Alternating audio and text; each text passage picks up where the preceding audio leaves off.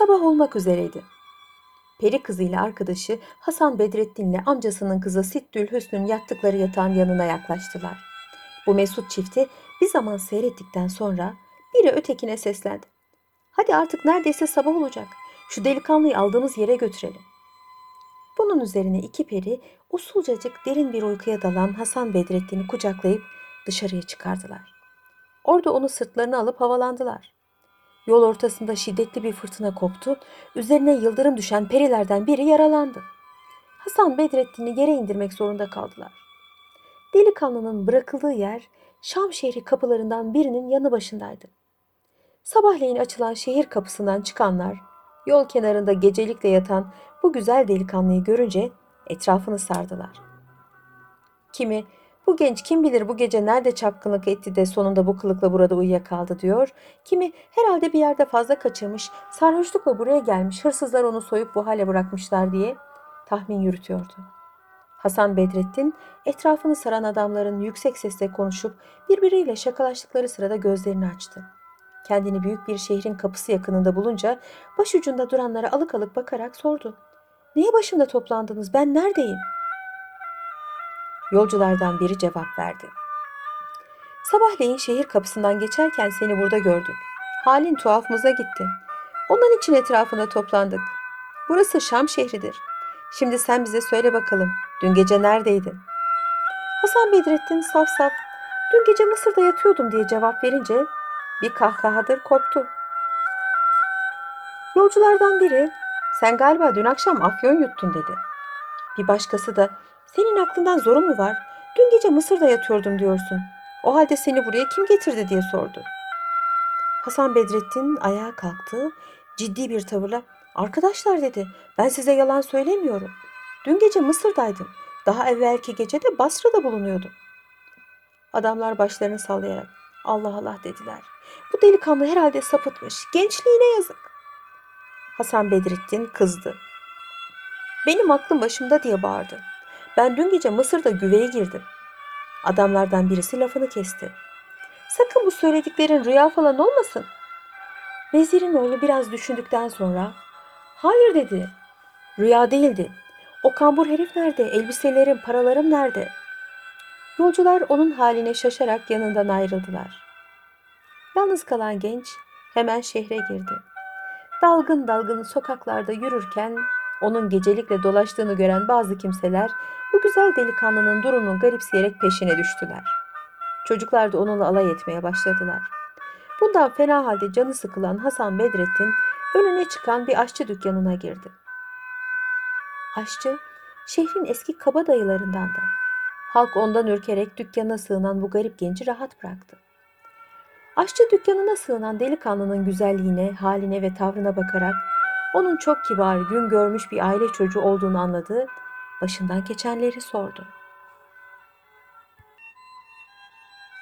Hasan Bedrettin bütün hikayeyi anlattı. Aşçı, anlattıklarının hepsi doğrudur dedi. Bu dünyada hayal sanılan ne hakikatler vardır. Yalnız bu hikayeyi her önüne gelene anlatma. Elbet bir gün her şey yoluna girer. Benim oğlum yoktur.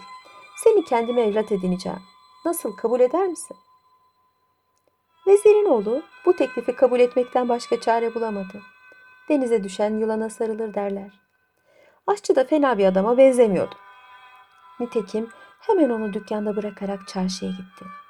Temiz bir esvap alıp getirdi. Sonra onu yanına aldı. Mahkemeye götürdü. Evlat edindiğini söyleyerek gereken kayıtları yaptırdı. O günden sonra aşçının oğlu olan Hasan Bedrettin dükkanın idaresini eline aldı. Kısa bir zaman içinde orasını şehrin en namlı aşevi haline soktu. O orada aşçılık ede dursun, biz gelelim Mısır'da kalan vezirin kızına. Sittil Hüsün o sabah uyandığı zaman yanında kocasını göremedi.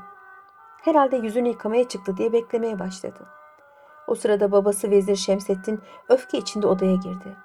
İhtiyar kambur seyisi kocalığa kabul ederse kızını öldürmeye karar vermişti. Kızının neşeli halini görünce köpürdü. Sert bir sesle dün akşam o mendebur seyisle gerdeğe girdin mi diye sordu. Sittül Hüsün sakin bir tavırla ne münasebet babacığım dedi. O parayla tutulmuş bir soytarıdan başka bir şey değilmiş. Benim kocam boylu poslu, son derece yakışıklı bir gençti. Çengileri, uşakları avuç dolusu altınlar dağıtarak hepsini bir gecede zengin etti. Vezir kızının alay ettiğini zannederek daha fazla sinirlendi. Doğru söyle kocan nerede diye bağırdı. Sittül Hüsün, herhalde yüzünü yıkamaya gitti. Ayak yoluna bakınız dedi. Vezir helaya gitti, kapıyı açıp içeri girdi. Kamburun bacaklarından tavana asılı olduğunu görünce hayret içinde kaldı. Aa işte bu bizim kambur değil mi? Kambur kendisiyle konuşanı geceleyin gördüğü şeytan zannederek hiç cevap vermedi. Şehrazat sabah olduğunu fark edince hikayesini burada kesti. Ertesi gece kocasının ısrarı üzerine sözlerine devam etti.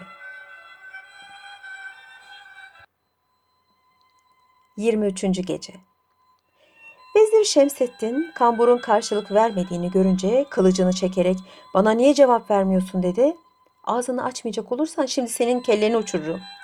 Kambur karşısındakini hala o köpek kılığına giren şeytan zannediyordu. Yalvararak sayın şeytan vallahi bıraktığınız gibi duruyorum. Yerimden hiç kımıldanmadım dedi. Ne olur bana dokunmayınız. Vezir bağırdı. Sersem ben ne şeytanım ne ifritim. Ben gelinin babasıyım. Kambur hadi işine git başımı derde sokma.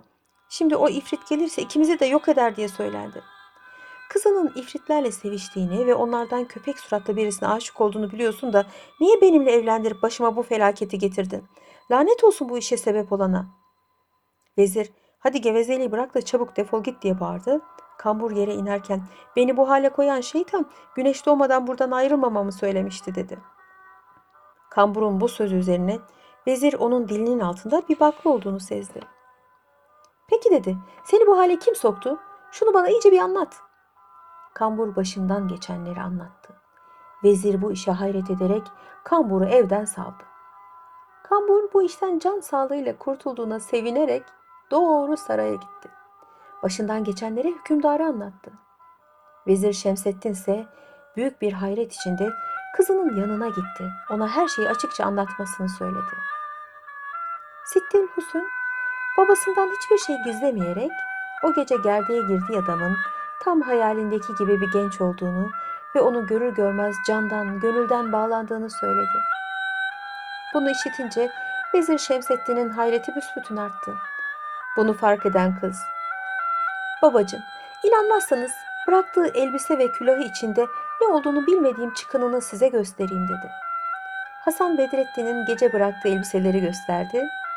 Vezir bu elbiselerin büyük devlet adamlarına mahsus ve başlığın da Basralı büyüklerin giydiği cinsten olduğunu fark etti. Çıkını açtı. İçinde bin dinarla Basralı Nurettin'in oğlu Hasan Bedrettin'le Yahudinin yaptığı alım satım mukavelesini buldu. Sonuna kadar okuyunca düşüp bayıldı.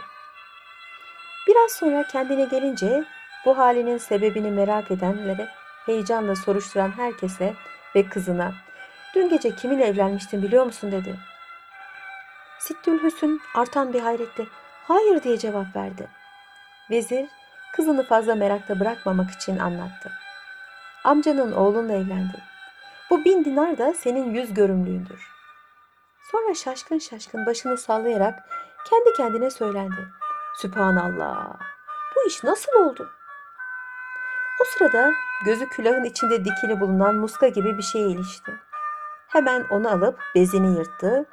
Altından bir deri parçası çıktı. Bu kardeşi Nurettin'in ölmeden evvel yazıp oğluna verdiği kıymetli bir vesikaydı. İçinde Basra'ya gelişinin ve orada evlenişinin tarihiyle Hasan Bedrettin'in doğum tarihi yazılıydı. Bu garip tesadüfe şaşan vezir bir an başını önüne eğerek evlendiği tarihi ve kızının doğum gününü hesapladı. Kardeşiyle aynı günde evlendiğini ve Hasan Bedrettin ile Sittül Hüsn'ün aynı günde doğduklarını anladı. Hemen bu önemli belgeleri alıp hükümdarın yanına gitti. Ona hikayeyi baştan sonuna kadar anlattı. Hükümdar o zamana kadar eşine rastlanmayan bu garip olayı yazdırdı. Vezir Şemseddin hükümdarın yanından ayrılarak kızının konağına gitti. Genç kızın kocasının hala dönmediğini görünce ben onu bulacağım dedi.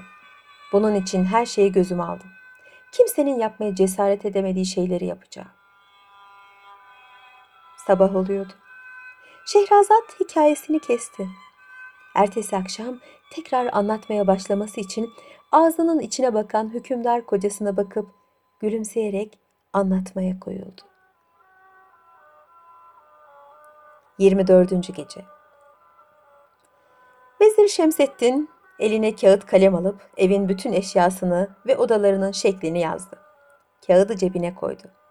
Sonra Hasan Bedrettin'in bıraktığı elbiselerle öteberiyi iyi bir yerde sakladı ve her tarafa adamlar göndererek kardeşinin oğlunu arattırdı. O geceden 9 ay sonra Sittül Hüsn'ün nur topu gibi bir oğlu dünyaya gelmişti. Çocuğa Acip adını koydular. Bu güzel ve sevimli yavru annesi ve dedesi tarafından büyük bir özenle büyütülüyordu. 7 yaşına gelince çocuğu okula verdiler. 4 yıl okudu. Bir yandan da ben vezirin oğluyum diye okul arkadaşlarına caka satmaya, onları dövmeye başladı. Çocuklar gidip çocuğu öğretmenlerine şikayet ettiler. O da onlara şu aklı verdi. Yarın bahçede oynamak için yanınıza geldiği zaman biriniz annesinin babasının kim olduğunu söylemeyen bizimle beraber oynayamaz desin. Üst tarafı kolay. Ertesi gün Acip okulun bahçesinde oynayan arkadaşlarının yanına yaklaştı. Onlarla beraber oynamak istediğini söyledi. İçlerinden biri, çocuklar dedi, ben güzel bir oyun öğrendim. Ama bu oyuna girmek isteyenlerin analarının babalarının adını söylemesi lazım. Yoksa oynayamazlar. Bunun üzerine çocukların her biri anasının babasının adını söyleyerek oyuna girmek üzere dizildiler. Sıra Acip'e gelince, benim annemin adı Sittül Hüsündür, babam Mısır veziri Şemseddin'dir deyince çocuklar hep birden kahkahayı bastılar. Vezir Şemseddin senin baban değil dedendir. Biz senin babanı tanımıyoruz. Hadi git bizimle beraber oynamaya hakkın yok dediler. Buna fena halde canı sıkılan Acip ağlaya ağlaya öğretmeninin yanına gitti. Çocukların yaptıklarını anlattı. Hoca çocuklara hak vererek oğlum Acip dedi. Benim bildiğime göre senin babanın kim olduğu belli değil. Vezir Şemseddin senin dedendir. Annen önce bir kambur seyisle evlenecekti. Düğün gecesinde bir takım şeyler olmuş. Periler mi cinler mi bir şeyler gelip annenle evlenmişler. Doğrusunu istiyorsan mesele budur. Acip öğretmeninden bunları işitince hemen koşa koşa annesinin yanına gitti. Oğlunun bu vakitsiz gelişinden kuşkulanan kadıncağız onun ağlamaktan kızarmış gözlerine bakarak sordu. Neyin var yavrum? Seni kim ağlattı? Çocuk annesine okulda olup bitenleri ve çocuklarla öğretmeninin söylediklerini olduğu gibi anlattı. Anneciğim, benim babam kimdir diye sordu. Mısır veziri oğlum. O benim babam değil. Benden hakikati gizleme. O senin baban. Benim babam değil. Acip bunu söyledikten sonra koynunda sakladığı bir küçük bıçağı çıkararak bana doğrusunu söylemeyecek olursan kendime kıyarım diye bağırdı. Genç kadın bunu işitince gözyaşlarını tutamadı. Hasan Bedrettin'i hatırladı. Oğlunu kucaklayarak yürek parçalayıcı bir feryat koparıp hüngür hüngür ağlamaya başladı. O sırada Vezir Şemseddin kızını yoklamaya gelmişti. Onların bu halini görünce yüreği parça parça oldu. Niçin ağladıklarını sordu. Sittül Hüsn babasına okulda Acib'in başına gelenleri anlattı. Vezir vaktiyle kardeşi Nurettin'le yaptığı manasız tartışmayı ve bunun neticesi olan bu olayları düşündü. O da kendini tutamadı, onlarla beraber ağladı. Sonra gidip doğru hükümdarın karşısına çıktı. Gözyaşları dökerek ona her şeyi anlattı ve kardeşinin oğlu Hasan Bedrettin'i bulmak için Doğu ülkelerinde dolaşmaya çıkacağını söyledi ve hükümdardan bunun için izin vermesini, buyruğunun dinlendiği veya hatırının sayıldığı ülkelerin ve şehirlerin büyüklerine Hasan Bedrettin'i aratmaları için birkaç satır mektup yazdırmasını rica etti. Hükümdar da bunu yaptı. Vezir hükümdara teşekkür ederek yanından ayrıldı. Doğru kızının evine gidip Hasan Bedrettin'i bulmak için yola çıkacağını, Acip'i de beraberinde götüreceğini söyleyerek hemen hazırlık yap kızım dedi. Yarından tezi yok yola çıkıyorum. Ertesi gün Vezir Şemseddin'le torunu doğu taraflarına gitmek üzere Mısır'dan ayrıldılar. Birkaç günlük yolculuktan sonra Şam'a vardılar. Hasba denilen meydanda çadırlarını kurup mola verdiler. Şemsettin çok heyecanlıydı. O sırada yanına gelen uşaklarına bu güzel şehirde 3-4 gün oturduktan sonra tekrar yolumuza devam ederiz dedi ve sıra ile şehri gezmelerine izin verdi. Acip yanına bir uşak alıp Şam sokaklarına daldı. Halk giyinişinden yabancı olduğu anlaşılan bu uzun boylu, geniş omuzlu ve çok yakışıklı çocuğa hayranlıkla bakıyor, onu yakından görmek için birbirini itip kakıyordu. Acip şehrin sokaklarını gezerken bir aralık Hasan Bedrettin'in çalıştığı aşçı dükkanının önünde durdu. Oranın temizliği, düzeni hoşuna gitti. Hasan Bedrettin o sırada müşterilere bakıyordu. Derken dükkanın önünde duran iki yabancıya gözü ilişti. Acib'in boyuna posuna güzelliğine hayran kaldı. Onunla yakından tanışmak için hemen dışarı fırladı. Candan bir yakınlıkla delikanlıyı çağırdı. Kendi eliyle hazırladığı tatlılardan verdi. Acip bu adamın cömertliğinden memnun oldu. O da ona beraber yemek yemeye çağırdı. Hasan Bedrettin kabul edip misafirinin karşısına oturdu. Yemek sırasında Acip, Allah hepimizi aradığımıza kavuştursun deyince Hasan Bedrettin sordu. Bu yaşta sen de mi bir sevgilinden ayrıldın? Acip içini çekerek karşılık verdi. Evet ben de bir sevgilinin hicran ateşiyle tutuşuyorum. Bu sevgili de babamdır. Onu aramak için yurdumdan ayrıldım. Bu sözleri işiten Hasan Bedrettin geçmişini hatırladı. Gözleri yaşardı. Acip de dayanamayarak ağladı. Yemekten sonra Acip kendilerine son derece ikramda bulunan Hasan Bedrettin'e teşekkür ederek uşağıyla dışarıya çıktı. Hasan Bedrettin onların ayrılışlarına dayanamadı. İçinden gelen garip bir duygu ile arkalarından çıktı. Bunu gören uşak kızdı. Niçin arkalarından geldiğini sordu. Hasan Bedrettin utanarak şehir dışında bir işi olduğunu oraya gideceğini söyleyince Acip uşağına döndü. Bırak kendi haline gelsin. Çadırlarımıza kadar gelirse o zaman cezasını veririz dedi. Hasan Bedrettin rüyada gezer gibi yine onların arkalarından yürüdü. Acip çadırlarının kurulduğu meydana yaklaşınca geriye döndü. Aşçının arkalarından geldiğini görünce bu adamın kötü bir maksadı var zannetti. Dedesinin darılacağından da korkarak hemen yerden bir taş alıp Hasan Bedrettin'in kafasına attı. Adamcağızın başı yarıldı. Düşüp bayıldı. Biraz sonra kendine gelince mendilini çıkarıp yarasını sardı ve kendi kendine ''Kabahat benim. Arkalarına takılıp onları kuşkulandırdım.'' dedi. Dükkanına dönüp alışverişine bakmaya başladı. Vezir Şemsettin Şam'da üç gün kaldıktan sonra torunu Acip'le beraber Humus şehrine gitti. Oradan da Mardin'e, Diyarbakır'a, Musul'a gittiler. Her uğradıkları yerde Vezir Nurettin'i arıyorlardı. Oralarda bulamayınca Basra'ya yollandılar. Uzun bir yolculuktan sonra Basra'ya vardılar. Bir ev kiralayıp yerleştiler. Vezir Şemsettin yol yorgunluğunu giderdikten sonra Basra hükümdarının yanına çıktı. Kendini tanıttı ve kardeşi Nurettin hakkında bilgi istedi. Hükümdar onu hoş karşılayarak dedi ki, Vezir Nurettin benim iyi bir devlet adamımdı. Bundan birkaç yıl evvel öldü. Hasan Bedrettin adında bir oğlu kalmıştı. Fakat bu delikanlı bir zaman evvel memleketten çıkıp gitmiş. Nereye gittiği belli değil. Yalnız o aileden kardeşinizin karısı buralardadır. İsterseniz sizi yanına göndereyim. Vezir Şemsettin çok memnun oldu. Hükümdara teşekkür ederek yengesinin yanına gitmek istediğini söyledi. Bunun üzerine hükümdar saray adamlarından birini çağırıp onu eski veziri Nurettin'in karısının oturduğu konağa götürmesini emretti. Vezir Şemsettin konağa gitti. Kapıyı açan uşağa kendini tanıtarak bayanıyla görüşmek istediğini söyledi.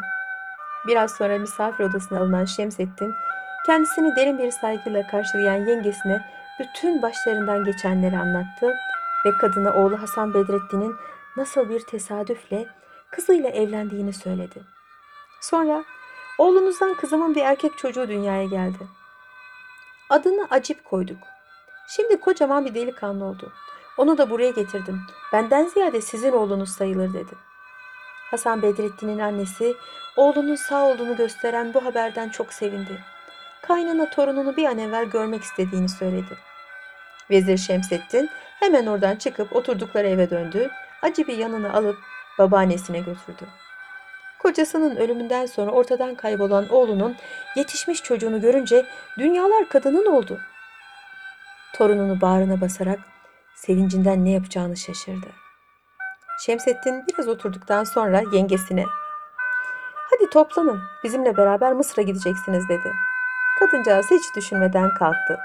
Bir iki gün içinde yol hazırlığını yaptı. Vezir Şemsettin hükümdara tekrar teşekkür edip yengesi ve torunuyla beraber Basra'dan ayrıldı. Günlerce süren bir yolculuktan sonra Şam'a geldiler. Orada evvelce çadır kurdukları meydanda konakladılar. Ertesi gün Acip dedesinden izin alarak uşağıyla beraber şehri gezmeye çıktı. Hasan Bedrettin'in dükkanı önüne geçerlerken Acip uşağına döndü. Geçen sefer şu adama kötülük ettik, hatırını kırdık. Bari yanına gidelim gönlünü alalım. Hem de nefis tatlısından yiyelim dedi. Acip'le uşağı aşçı dükkanına girerek Hasan Bedrettin'in gönlünü aldılar ve meşhur helvasından vermesini söylediler. Hasan Bedrettin içinden gelen bir sevinçle istedikleri tatlıyı hazırlayıp önlerine koydu. Acip, senin bu tatlını bir şartla yeriz. O da bir daha bizim arkamıza takılmamandır dedi.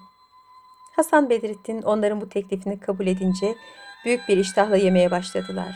Karınlarını doyurduktan sonra parasını verip çadırlarının bulunduğu yere gittiler. Tesadüf o gün Acip'in babaannesi de tatlı yapmıştı. Torununun önüne bir kabak koyup yemesini söyledi. Karnı tok olan Acip tatlıdan bir lokma aldı, beğenmediğini söyleyerek babaannesine geri verdi. Bunun üzerine kadıncağız, neden yemedin yavrum? Bu gayet güzel bir tatlıdır. Bunu benden başka yalnız oğlum Hasan Bedrettin bilir dedi. Acip dudaklarını bükerek, babaanne dedi, bugün aynı tatlıyı çarşıda yedik. Adam öyle güzel yapmıştı ki tıka bası yedim. Seninki onun yanında hiç kalır. Bunu duyunca kadın kızdı. Acib'in yanına giden uşağa niye çarşıya yemeği yediniz diye bağırdı. Uşak önce inkar etmek istedi fakat o sırada yanlarına gelen vezir Şemsettin de sıkıştırınca doğruyu söyledi. İhtiyar kadın hemen uşağına bir kase verip aşçıdan methettikleri helvadan almasını söyledi. Uşak çarşıya gitti. Hasan Bedrettin'in dükkanına uğrayıp helvayı aldı. Uşağın getirdiği helvadan bir lokma yiyince kadının gözleri yaşardı.